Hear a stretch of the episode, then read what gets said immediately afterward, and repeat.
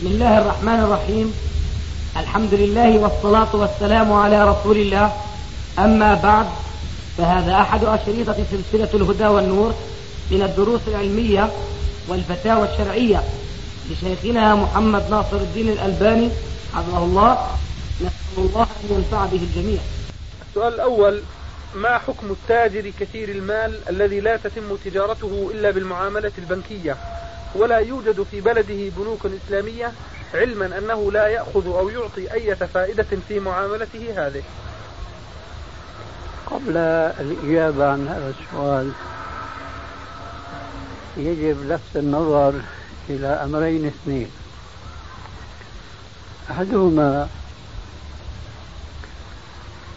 أنه لا يجوز تسمية الربا بلفظ آخر اصطلح عليه حديثا ألا وهو الفائدة.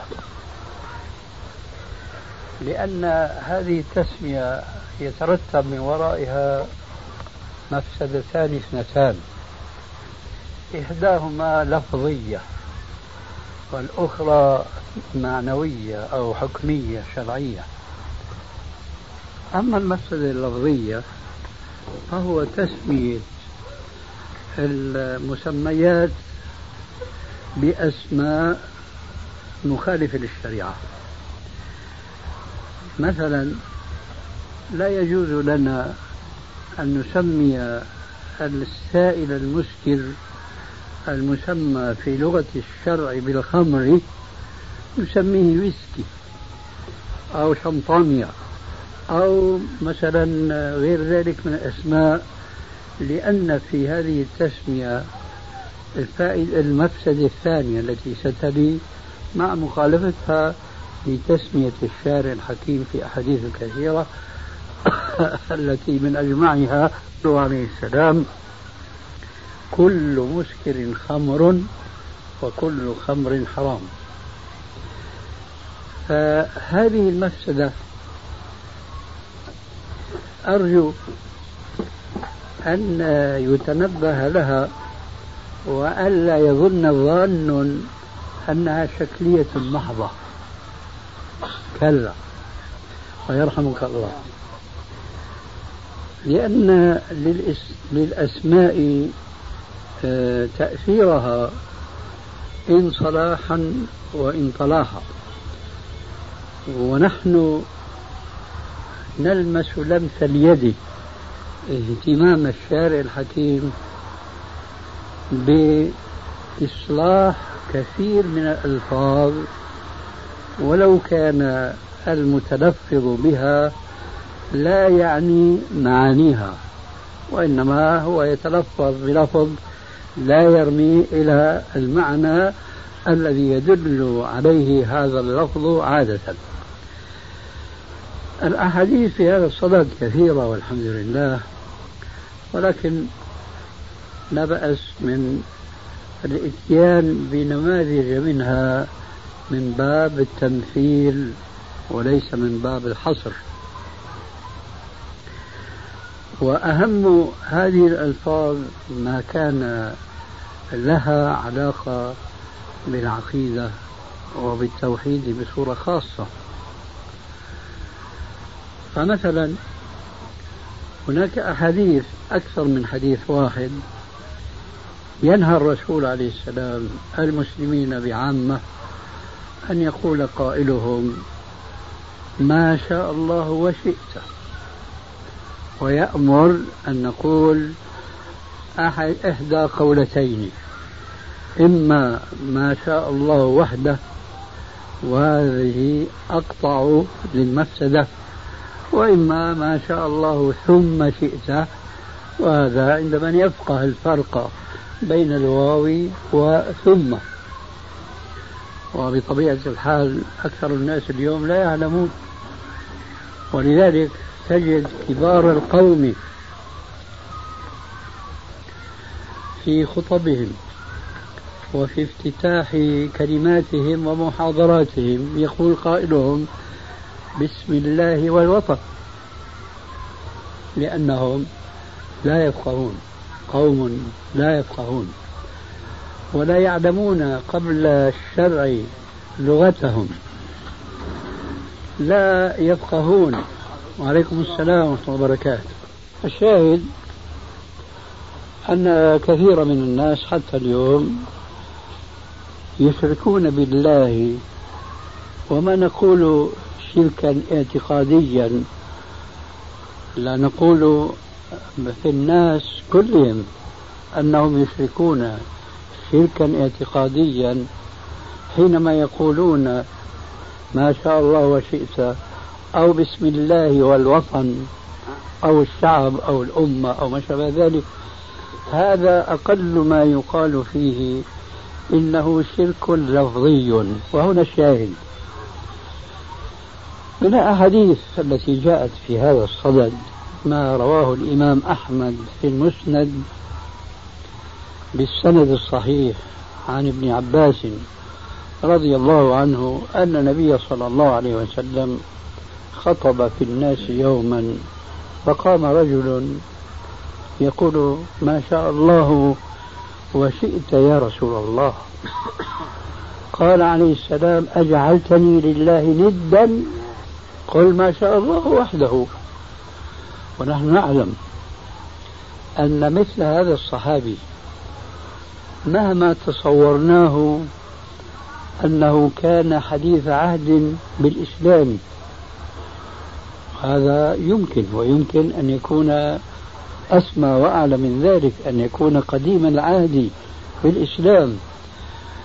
لكن ولو افترضنا أنه كان حديث عهد بالإسلام فهو لما قال أشهد أن لا إله إلا الله يفقه معنى هذه الكلمة بحكم كونه عربيا آه، قحا لما تتسرب العجمة إليه كما هو شأن كثير بل أكثر العرب اليوم حتى من المسلمين. الذين يشهدون أن لا إله إلا الله ثم ينقضونها بكثير من أعمالهم وأفكارهم وعقائدهم. هذا لا نستطيع أن نتصور فيه هذا الانحراف الفكري لأنهم كانوا يعلمون أن النبي صلى الله عليه وسلم الذي دعا الناس إلى لا إله إلا الله كان قومه من الكفار المشركين يستنكرون ذلك عليه لأنهم يعلمون معنى هذه الكلمة الطيبة. يعلمون أن معنى ذلك أنه لا ينبغي للقائل لها والمعتقد بها أن يشرك شيء مع الله مطلقا. ولذلك قالوا أجعل الآلهة إلها واحدا إن هذا لشيء عجاب. وفي الآية الأخرى وإذا قيل لا إله إلا الله يستكبرون. المسلمون اليوم وبخاصة العاجم لا يستكبرون عن أن يقولوا لا إله إلا الله. فهم مسلمون. وكما قال عليه السلام لهم ما لنا وعليهم ما علينا لكنهم في منطلقهم في حياتهم يفعلون فعل المشركين. ذلك لأنهم لا يفقهون معنى هذه الكلمة ولا يعلمون ملتزماتها. هذا الصحابي الذي قال للرسول ما شاء الله وشئت لا يعني أن يجعله شريكا مع الله في المشيئة والإرادة. ولكن هكذا نطق به لسانه. فما أقره عليه السلام مع أنه يعلم منه أكثر مما نعلم. نحن منه بطبيعة الحال من سلامة عقيدته من الشرك والكفر. لكن كل ذلك لم يحمل الرسول عليه السلام على أن يمحو هذا الخطأ وعلى أن يمر عنه. وإنما قال له بصيغة الاستفهام الاستنكاري أجعلتني لله ندا. قل ما شاء الله وحده. هناك حديث آخر وهو أعجب من هذا الحديث لأنه يعطينا فكرة أكثر مما أعطانا هذا الحديث. هذا الحديث يتعلق برجل أخطأ هذا الخطأ لكن الحديث التالي يعطينا أن كثيرا من الصحابة كانوا يقولون مثل هذه الكلمة. ذلك حديث حذيفة فيما أذكر أو غيره من الصحابة أن رجلا من أصحاب النبي صلى الله عليه وسلم رأى في المنام أنه بينما كان يمشي في طريق من طرق المدينة لقي رجلا من اليهود. فقال له نعم القوم أنتم معشر يهود لولا أنكم تشركون بالله فتقولون عزير ابن الله. فقال اليهودي للمسلم هذا في المنام. ونعم القوم أنتم معشر المسلمين لولا أنكم تشركون بالله. الخطاب الآن في المنام مش لفرد لجماعة. لولا أنكم تشركون بالله فتقولون ما شاء الله وشاء محمد. ثم انطلق يمشي حتى لقي رجلا من النصارى. فقال له المسلم نعم القوم أنتم معشر النصارى لولا أنكم تشركون بالله فتقولون عيسى ابن الله. فقابله النصراني بقوله ونعم القوم أنتم معشر المسلمين. لولا أنكم تشركون بالله فتقولون ما شاء الله وشاء محمد. لما أصبح الصباح وقص هذه الرؤيا على رسول الله صلى الله عليه وآله وسلم قال له هل قصصتها على أحد؟ قال لا. فوقف خطيبا. فقال عليه السلام لهم كنت أسمع منكم كلمة فأستحي من أن أخاطبكم أو أذكركم بها. لا يقولن أحدكم ما شاء الله وشاء محمد ولكن ليقل ما شاء الله وحده في هذا الحديث نفهم أن فيه إشارة قوية جدا تكاد تكون صريحة وهي أن هذا الأمر له علاقة بتصحيح الألفاظ وليس بتصحيح العقيدة. ذلك لأن النبي صلى الله عليه وسلم لو كان يعلم من أصحابه الذين كان يسمعهم أحيانا يقولون كقول ذلك الرجل ما شاء الله وشاء محمد. لو كان يعلم أنهم يعتقدون أن مشيئة الرسول ومشيئة الله واحدة لا ما سكت عنهم دهرا لكن لما كان يعلم أن هذا من الألفاظ التي هم لا يعنون معناها فكان يستحي عليه السلام أن يباشره بالإنكار إلى أن وقعت هذه الحادثة. وذلك دليل أن الأمر كما قال تعالى لكل أجل كتاب. وعظهم الرسول عليه السلام وحذرهم من أن يقولوا ما شاء الله وشاء محمد. وهناك أحاديث كثيرة وأشعر بأني ابتعدت كثيرا أو قليلا عن نفس السؤال الذي كنا في صدده.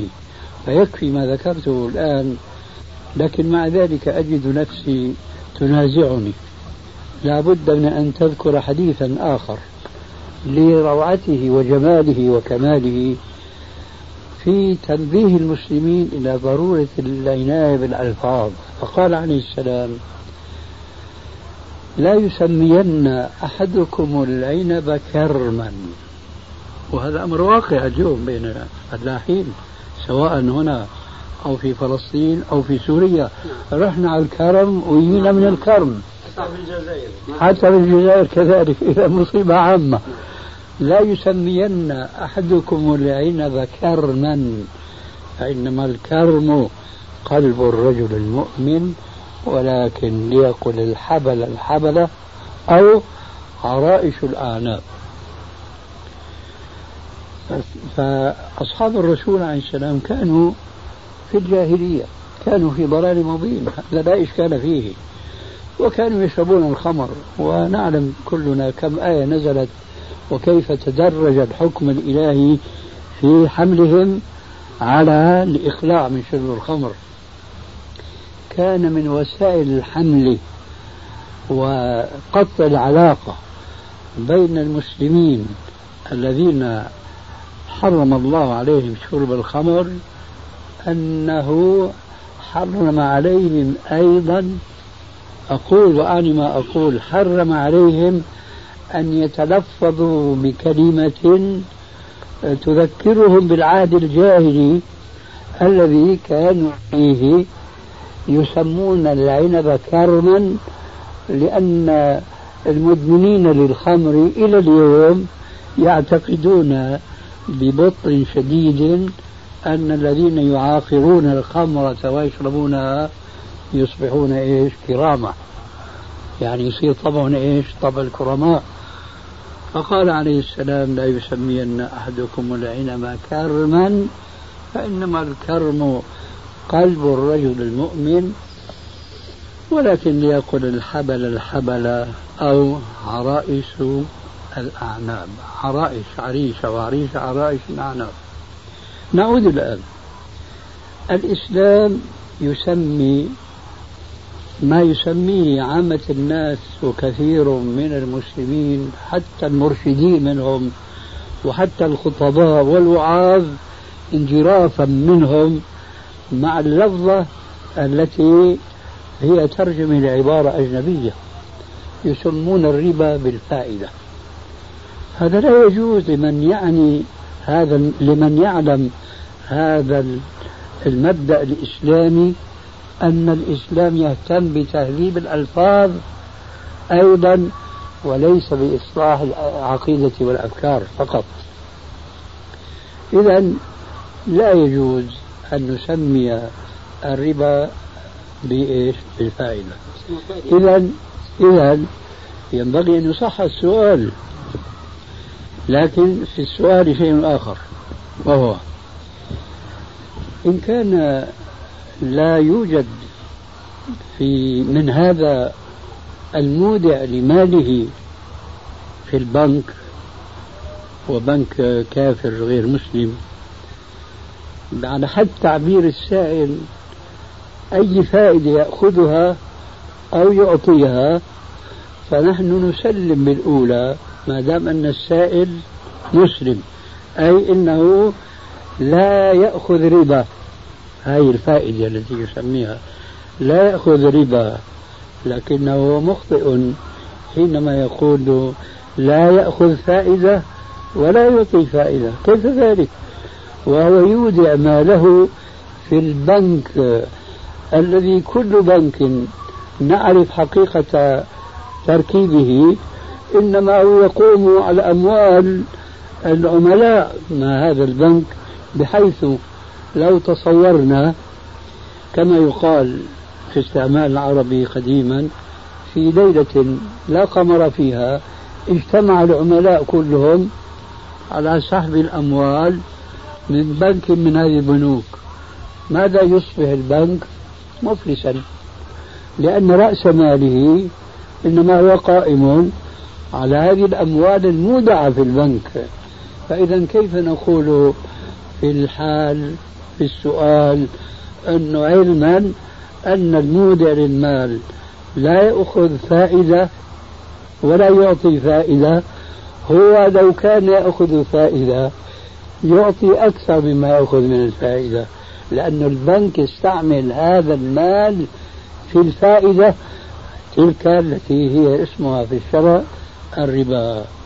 لذلك قبل الجواب عن السؤال قلت آنفا ينبغي لفت النظر إلى هاتين الحقيقتين. هنا خطأ لفظي وخطأ في خصوص هذا السؤال حينما يقول أنه لا يعطي فائدة.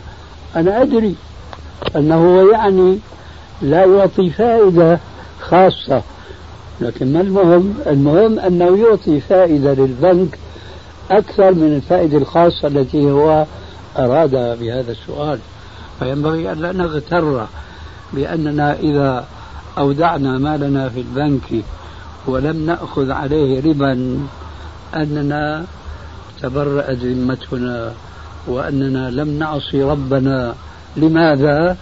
لأننا لم نأخذ فائدة ولا نعطي فائدة. لم نأكل ربا ولم نؤكل الربا. ليس الأمر كذلك. وهذا صريح في قوله عليه السلام المفسر لآية في القرآن قوله عليه السلام لعن الله آكل الربا وموكله وكاتبه وشاهديه. إذا الذي يعطي ماله للبنك سعره في الشرع سعر البنك نفسه البنك يأكل الربا والمودع لماله فيه يطعم الربا. ولولاه لم يكن هناك بنك في الدنيا إطلاقا. عندك شيء؟ هل تتصور تاجرا يتعامل مع بنك ما بدون إيداع المال؟ كيف تتصور هذا؟ فإذا تعليقك. اجعله في رسالة أخرى. بارك الله فيك. لأنه أنا أتصور فعلا أن التجار مبتلون ابتلاء بشعا جدا أستاذ أنا في سؤال ولا في لسه في آه في بعضه كثير. ودون إخواننا نعم. من الجزائر. آه نعم وهم ضيوف عندنا. وضيوف أهلا أهلا وعليكم السلام. الله بركات من الجزائر. نعم. آه آه عزيزة. وهم على سفر. نعم نعم. هم على سفر. أما أنتم مقيمين. ولذلك لذلك نؤثر المسافر المستعجل الذي أجاز له الشارع أن يجمع وأن يقصر على المقيم. أي نعم. آه، تعامل التجار أخي مع البنوك لو كان الأمر يقف بدون إيداع الأموال في البنوك وإنما هو كمسألة التحويل مثلا كان الخط سهلا. لكن الذي أفقهه من كثرة الأسئلة التي وردت إلينا وتناقشنا فيها ولست تاجرا أنه لا بد للتاجر أن يكون له رأس مال في البنك حتى تمشي معاملاته. ولذلك أنا أدرت الحديث على هذا الإيداع لأن بين الأمرين تلازما لا انفكاك بينهما. هذا شيء وشيء آخر وأرجو أن يكون الأخير بالنسبة للسؤال الأول وليس الأخير. إن المسلم يجب عليه أن يتقي الله في طلبه للرزق. وليس من الضروري أن يوسع ماله بالطرق المحرمة بل وبالسبل المشبوهة فضلا عن الطرق المحرمة. لقد جاء في بعض الأحاديث الصحيحة أن النبي صلى الله عليه وسلم خطب في أصحابه وكان من جملة ما قال لهم يا أيها الناس اتقوا الله وأجملوا في الطلب فإن نفسا لن تموت حتى تستكمل رزقها وأجلها فإن ما عند الله لا ينال بالحرام. أو كما قال عليه السلام. أجملوا في الطلب, في الطلب أي اسلكوا الطريق الجميل المشروع في طلب الرزق الذي أمركم الله تبارك وتعالى بالسعي وراء طلبه. ولكن ليس أمرا مطلقا وإنما امرا مقيدا بحدود الشرع. ولذلك قال في آخر الحديث فإنما عند الله لا ينال بالحرام. هذا لا ينال بالحرام. من حيث الأسلوب العربي هو كقوله تعالى في القرآن الحج أشهر معلومات. فمن فرض فيهن الحج فلا رفث ولا فسوق. ولا جدال في الحج. أي ينبغي أن لا يكون ولا ينكر أن يكون. ونحن نرى كثيرا من الحجاج يحجون ولسان ذلك البدوي يقول لكل منهم وما حججت ولكن حجت الإبل. فالمقصود بالآية لا رفث أي لا ترفثوا ولا جدال أي لا تجادلوا. كذلك الحديث فإن ما عند الله لا ينال بالحرام لا يفهمن أحد من هذا اللفظ النبوي العربي الأصيل أن هذا يخالف الواقع لأنه هي الخمارات وهي البارات وهي هي إلى آخره عم يحصلوا رزقهم بإيش؟ بالحرام. لأن المقصود فإن ما عند الله لا ينال أي لا ينبغي أن ينال بالحرام. فمن كان مؤمنا بالله ورسوله أولا كمبدأ عام ثم كان مؤمنا بالتفصيل الذي يتعلق بالرزق وهو أن الرزق مقطوع وهو لا يزال جنينا في بطن أمه. كتب رزقه قليلا أم كثيرا. ولذلك فعلى المسلم أن يتعاطى أسباب الرزق المشروعة وليس الأسباب الممنوعة مشان نعم. من أجل أهلا أبو عبد الله. عليكم السلام وبركاته. حديثي لأنه عندنا بقية أسئلة. والحديث ذو شجون ولا ينتهي. إنما القصد أن التاجر المسلم ليس مكلفا بأن يوسع تجارته وعلى حساب مخالفة الشرع. وإنما فليتق الله على أساس الحديث السابق. وأنا أضرب مثلا بسيطا جدا بنفسي. أنا في دمشق الشام وذلك من فضل الله علي نشأت مصلح ساعات ساعاتي. ونشأت في عائلة فقيرة. ليس عندي رأس مال.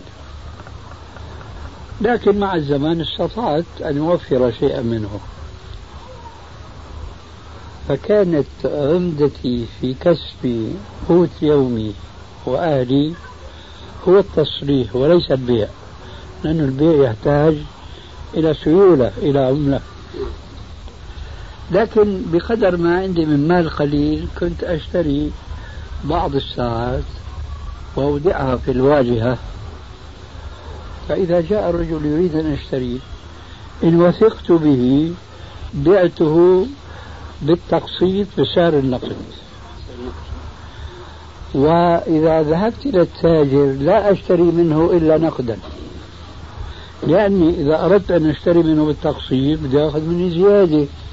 وهنا يأتي الحديث السابق. لعن الله آكل الربا وموكله. ما صرت تاجرا بالساعات لكن عشت والحمد لله مكفيا. مكفيا لم أحتاج احدا من الناس. فاذا ليس بالضروري على هذا التاجر الذي يضطر لإيداع قسم من ماله في البنك أن يتعامل بالربا. وبخاصة وهذا نهاية الجواب ويجب أن يعني يرسخ في أذهاننا هذه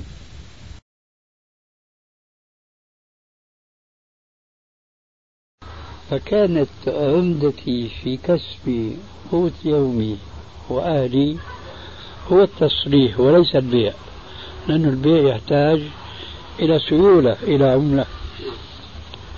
لكن بقدر ما عندي من مال قليل كنت أشتري بعض الساعات وأودعها في الواجهة. فإذا جاء الرجل يريد أن يشتريه إن وثقت به بعته بالتقسيط بسعر النقد. وإذا ذهبت إلى التاجر لا أشتري منه إلا نقدا. لأني إذا أردت أن أشتري منه بالتقسيط بدي أخذ مني زيادة. وهنا يأتي الحديث السابق. لعن الله آكل الربا وموكله.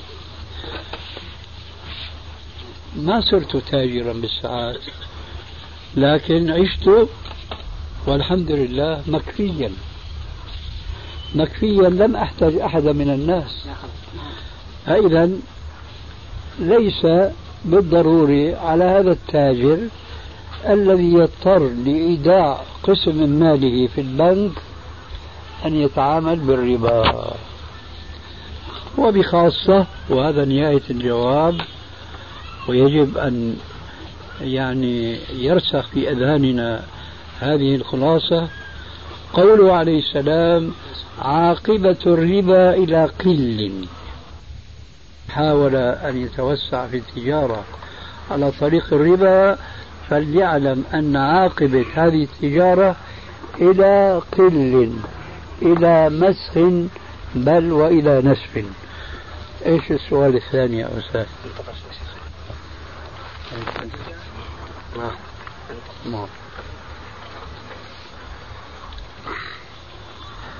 السؤال الثاني ما حكم صلاة الجنازة داخل المقبرة في مكان مخصص للصلاة ليس فيه قبور إنما هو أرض فسيحة؟ إذا كان هناك حاجز بين المقبرة وبين هذه الأرض الفسيحة فالصلاة فيها جائزة وإلا فلا. لابد من أن يكون هناك سور يفصل المصلى مصلى الجنازة عن المقبرة. والأحسن إذا كان ممكنا أن لا يكون ولو بني هناك سور من جميع أطراف الأرض أن لا يكون المصلون مستقبلين للمقبرة وإنما أن تكون المقبرة عن يمينهم أو عن يسارهم. واضح الجواب؟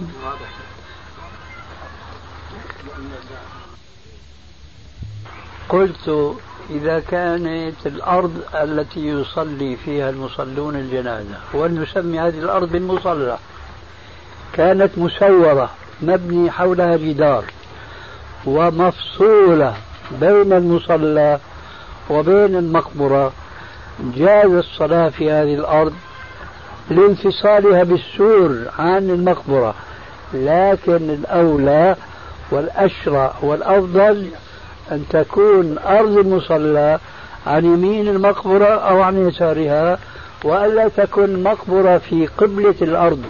ولو كان بين الأرض وبين المقبرة سور فاصل. واضح؟ هات اللي بعده. الله خير. ما هو حكم امرأة في الحج حاضت قبل طواف الإفاضة ويحين وقت مغادرتها مكة قبل أن تطهر؟ فماذا عليها أن تفعل؟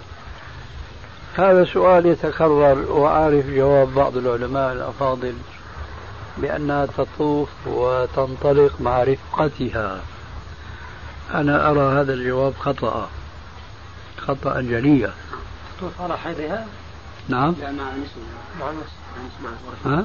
مع رفقتها. نعم. ما فهمت عليك. لسه ما تم الجواب. نعم. أنا أقول بعض العلماء يفتون بأنها تطوف وهي حائض لتنطلق مع رفقتها. أيوه أيوه. هو ساكن وهي حائض. وأقول أو قلت سلفا بأن هذا الجواب خطأ. أقول في الجواب بجوابين اثنين. مختصر وهو جواب جدلي علمي ومفصل. أما الجواب الجدلي العلمي ماذا تفعل هذه المرأة إذا كسرت؟ أو أصابها مرض هل يأخذونها رفقتها ويسفرونها معهم وهي كثيرة أم يضطرون لإدخالها المستشفى يعالجونهم فيه حتى تبرأ على الأقل تستطيع أن تمشي ولو على عكازتين. فدين الله أحق أن يقضى وطاعة الله أولى بالمؤمن.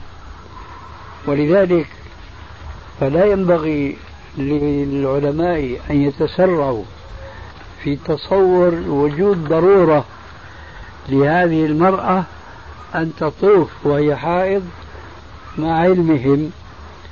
أن هناك في صحيح البخاري من حديث عائشة رضي الله عنها أنها لما حجت مع النبي صلى الله عليه وسلم ونزلوا في مكان قريب من مكة يعرف بسرف. سرف مكان قريب من مكة. دخل الرسول عليه السلام عليها فوجدها تبكي. قال لها ما لك أنفستي أو نفستي؟ قالت نعم يا رسول الله. قال هذا أمر كتبه الله على بنات آدم فاصنعي ما يصنع الحاج غير ألا تطوفي ولا تصلي. كيف نقول لها صلي أو نقول لها طوفي؟ وهي غير طاهر. هذا أمر لا يجوز. آه في ضرورة. ما هي الضرورة الضرورة أنه رفقتها بدهم يسافروا. منقول رفقتها ما بيسافروا كلهم إلا وبعضهم سيتأخر فيما لو أصابها مصيبة بدنية يضطر إلى التأخر. فإذا أصابها مصيبة دينية فهي أولى بأن تتأخر كما أشرنا إلى ذلك بقول عليه السلام في حديث الخثعمية المعروف فدين الله أحق أن يخبر. يعني مراعاة حقوق الله عز وجل في ذات نفس مسلم يجب أن يهتم بها أكثر وأكثر من غيرها.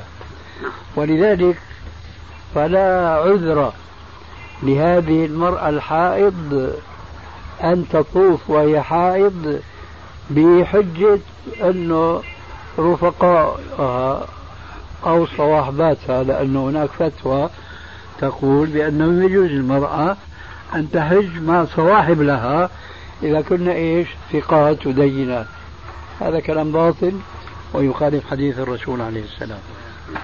فإذا لا يجوز إلا أن تتأخر حتى تطهر وتغتسل وتطوف طواف الإفاضة. ولا بأس عليها إذا ما حاضت بعد طواف الإفاضة ولم تطوف طواف الوداع أن تطوف بلا طواف وداع. وهذا الحديث فيه نكتة. لما الرسول عليه السلام علم بأن صفية حاضت.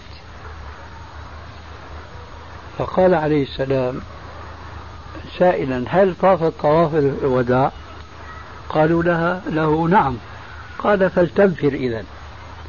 فإذا الرسول هنا فرق بين طواف الإفاضة وبين طواف الوداع. فلو كان الجواب بأنها لم تطف طواف الإفاضة ماذا يفعل الرسول؟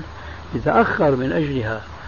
لكن لما كان الجواب أنها طافت طواف الإفاضة قال لها إذا فلتنفر أي لتخرج من مكة بدون طواف الوداع لأن حكم طواف الوداع دون طواف الإفاضة. وإن كان كل منهما واجب لكن طواف الإفاضة ركن وطواف الوداع واجب. يصح الحج بدونه وبالتالي يسقط هذا الواجب بعذر إيش؟ الحيض.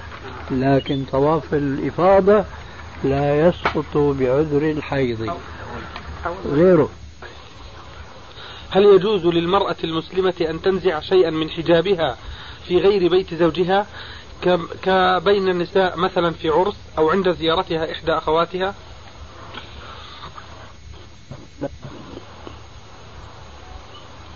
الذي يفهم من السؤال. وبصورة خاصة من لفظة الحجاب شيء قد لا يعنيه السائل. وذلك أن كثيرا من الناس اليوم لا يعلمون أن المرأة المسلمة يجب عليها إذا خرجت من بيتها أمران اثنان ليس الجلباب فقط الذي يغطي بدنها كله إلا الوجه والكفين على الخلاف المعروف بين العلماء في الوجه والكفين وإنما يجب عليها قبل أن تلقي الجلباب على بدنها أن تضع الخمار على رأسها. وعلى الخمار يلقى الجلباب. وحينئذ إذا رجعنا إلى السؤال هل يعني السائل أنه هل يجوز للمرأة أن تلقي الجلباب وتظل مختمرة؟ أو يعني ما هو أوسع من ذلك في ظني أنه يعني ما هو أوسع من ذلك.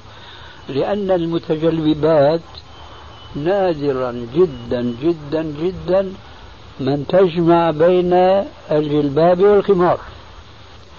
يعني المرأة الملتزمة تكتفي أن تلبس الجلباب بأي طريقة من الطرق المختلفة في اختلاف البلاد. لكن لو رفعت الجلباب انحسر الرأس وانكشف العنق ونحو ذلك. بعد هذا البيان والتوضيح أقول يجوز للمرأة أن ترفع كلا من الجلباب والخمار أمام المسلمات. وليس هذا فقط بل يجوز لها أن تكشف عن مواضع زينتها وعن مواضع وضوئها. فالذراعان مثلا ليسوا من العورة بالنسبة للمرأة مع المرأة. والقدمان وشيء من الساق كذلك والرأس وما حوى كذلك. فيجوز إذا للمرأة المسلمة إذا حضرت مجتمعا نسائيا أن تلقي الجلباب وأن تلقي الخمار أمام النساء بشرط أن يكن مسلمات. أما إذا كان هناك امرأة غير مسلمة فيجب أن تعامل من النساء المسلمات كما لو كانت رجلا مسلما فضلا عما لو كان رجلا كافرا. فلا فرق فيما يتعلق في عورة المرأة المسلمة أمام الرجل وأمام المرأة الكافرة كلاهما سواء. وأظن ظهر الجواب عن هذا السؤال فهاتي الذي بعده. امرأة أسقطت حملها في شهرين فهل تجري عليها أحكام المرأة النفساء؟ لابد. ما دام صارت نفساء وخرج من الدم فلا بد أن تظل نفساء حتى تطهر أو يمضي عليها أربعون يوما. نعم. نعم. امرأة آل إليها من زوجها بعد وفاته مال شركة التأمين الذي أمن به زوجها على نفسه. فما هو حكمها؟ طبعا وهذا حرام أصلا. فما هو حكم هذا المال بالنسبة لها؟ نعم. هنا جواب عندي على طريقة العلماء على وجهين فتوى وتقوى. الفتوى يحل لها هذا المال لأنها وارثة. والغرم على المورث. كما لو كان هذا المال مجنيا ومكتسبا من بيع الخمور ونحو ذلك. ثم مات الجاني لهذا المال وخلفه للورثة فهو لهم حلال وعليه هو حرام. هذا هو الفتوى. أما التقوى فتحتاج إلى شيء من العملية الحسابية. إن كان ذلك ممكنا وإلا رجعنا إلى الفتوى. وهي العملية التي تحتاجها هي أن تحاول معرفة الأموال التي دفعها المتوفى لشركة التأمين. نفترض مثلا أن الميت مات ودفعت شركة التأمين عشرة آلاف وكان هو دفع لها كل سنة مبلغا بحيث تجمع عند الشركة خمسة آلاف. إذا هو دفع للشركة خمسة آلاف فلا يحل له أن يأخذ عشرة آلاف. فإذا كان بإمكان الورثة أو أحدهم أن يعرف المبلغ الذي دفعه هذا المؤمن على حياته زعم فهذا المبلغ المدفوع من المتوفى هو المال الحلال الزلال والزايد هو كالربا. أقول كالربا وليس ربا لأني قلت آنفا أن هذا مال مورث. لكن من باب التقوى هذه الخمسة آلاف الأخرى آه، تأخذها الورثة ولا تنتفع بها في أشخاصها وإنما تصرف في المرافق العامة. كرجل مثلا كان تورط وأودع ماله في البنك بفتوى أو فتاوى بعض المتساهلين من المشايخ ثم تبين له أنه يحرم عليه أولا أن يودع المال في البنك مطلقا وتبين له ثانيا أن هذا المال الذي يعطى له باسم الفائدة هو ربا وحرام. فانتهى. وتاب إلى الله واستخرج المال الذي كان أودعه في البنك. لكن البنك يعطيه مع تعارفوا عليه من الربا. فماذا يفعل هذا الرجل الذي تاب إلى الله وأناب؟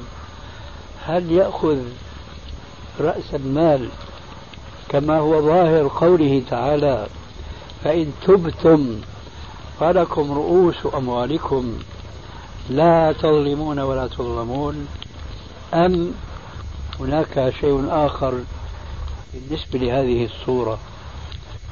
الذي نراه ونقول والله أعلم لأن هذا رأي والرأي معرض للصواب وللخطأ.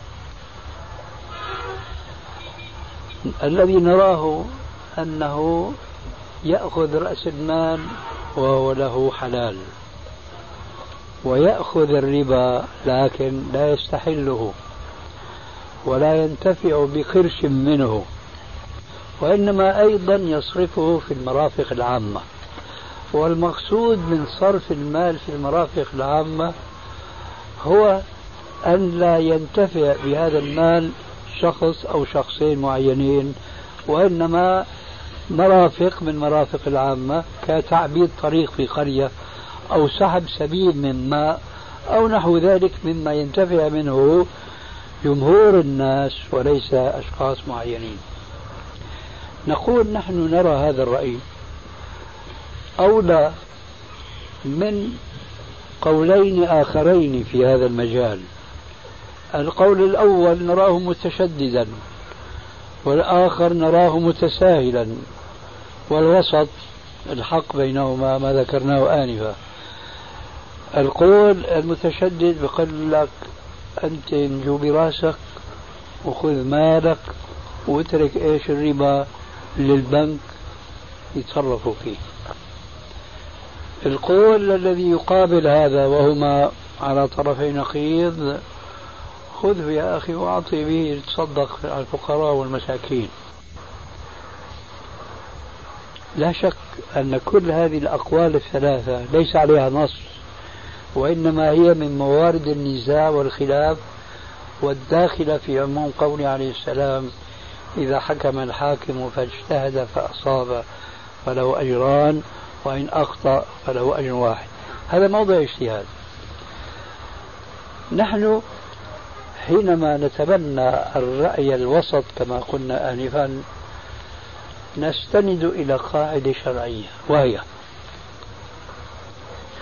التي تقول أن المسلم إذا وقع بين شرين بين مصيبتين يختار أقلهما شرا وأخفهما ضررا. ولا يقول هي على كل حال أنا مضطر وبينطلق بقى بيطبق بيرتكب الحرام بدون أي تفصيل. لا لنقرب هذا بمثال. رجل في الصحراء عنده لحمين لحيوانين أحدهما ذبحه حلال ولحمه طيب والآخر حرام ولحمه خبيث نجس. كلاهما ميت طيسه هل له أن يأكل من هذا أو هذا؟ نقول لا. قل من الفطيس التي أصلها حلال ولا تأكل من الفطيس التي أصلها حرام. عندك شاة ميتة وعندك خنزير ميت بل عندك ثعلب ميت. لا تأكل من هذا الثعلب لأن هذا تحريمه أكثر من الشاة الميتة. هذا يجمع سببين في التحريم. سبب أصيل وهو كونه ذو ناب وسبب طارئ وهو كونه ميت. أما هذا الأول إنما حرم لسبب واحد. إذا هذا تحريمه أخف. إذا لا يخير هذا المضطر بين أن يأكل من هذا أو من هذا. والآن نحن نقول بهذه القاعدة ننطلق إلى ما قلنا آنفا.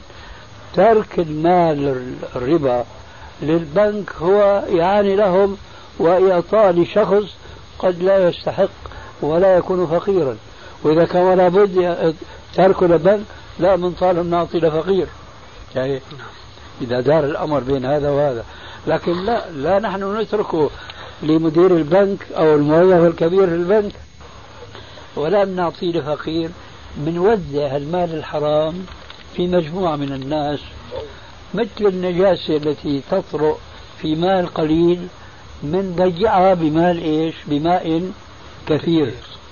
وهكذا يمكن الإنسان أن يتفقه في شريعة الله عز وجل. يتبرع الخوارج اللي مسجد جديد يتبرع الخوارج. إيه إذا كان بالخوارج لا بأس لكن في المسجد لا. إيه نعم. إيش في كمان؟ سؤال.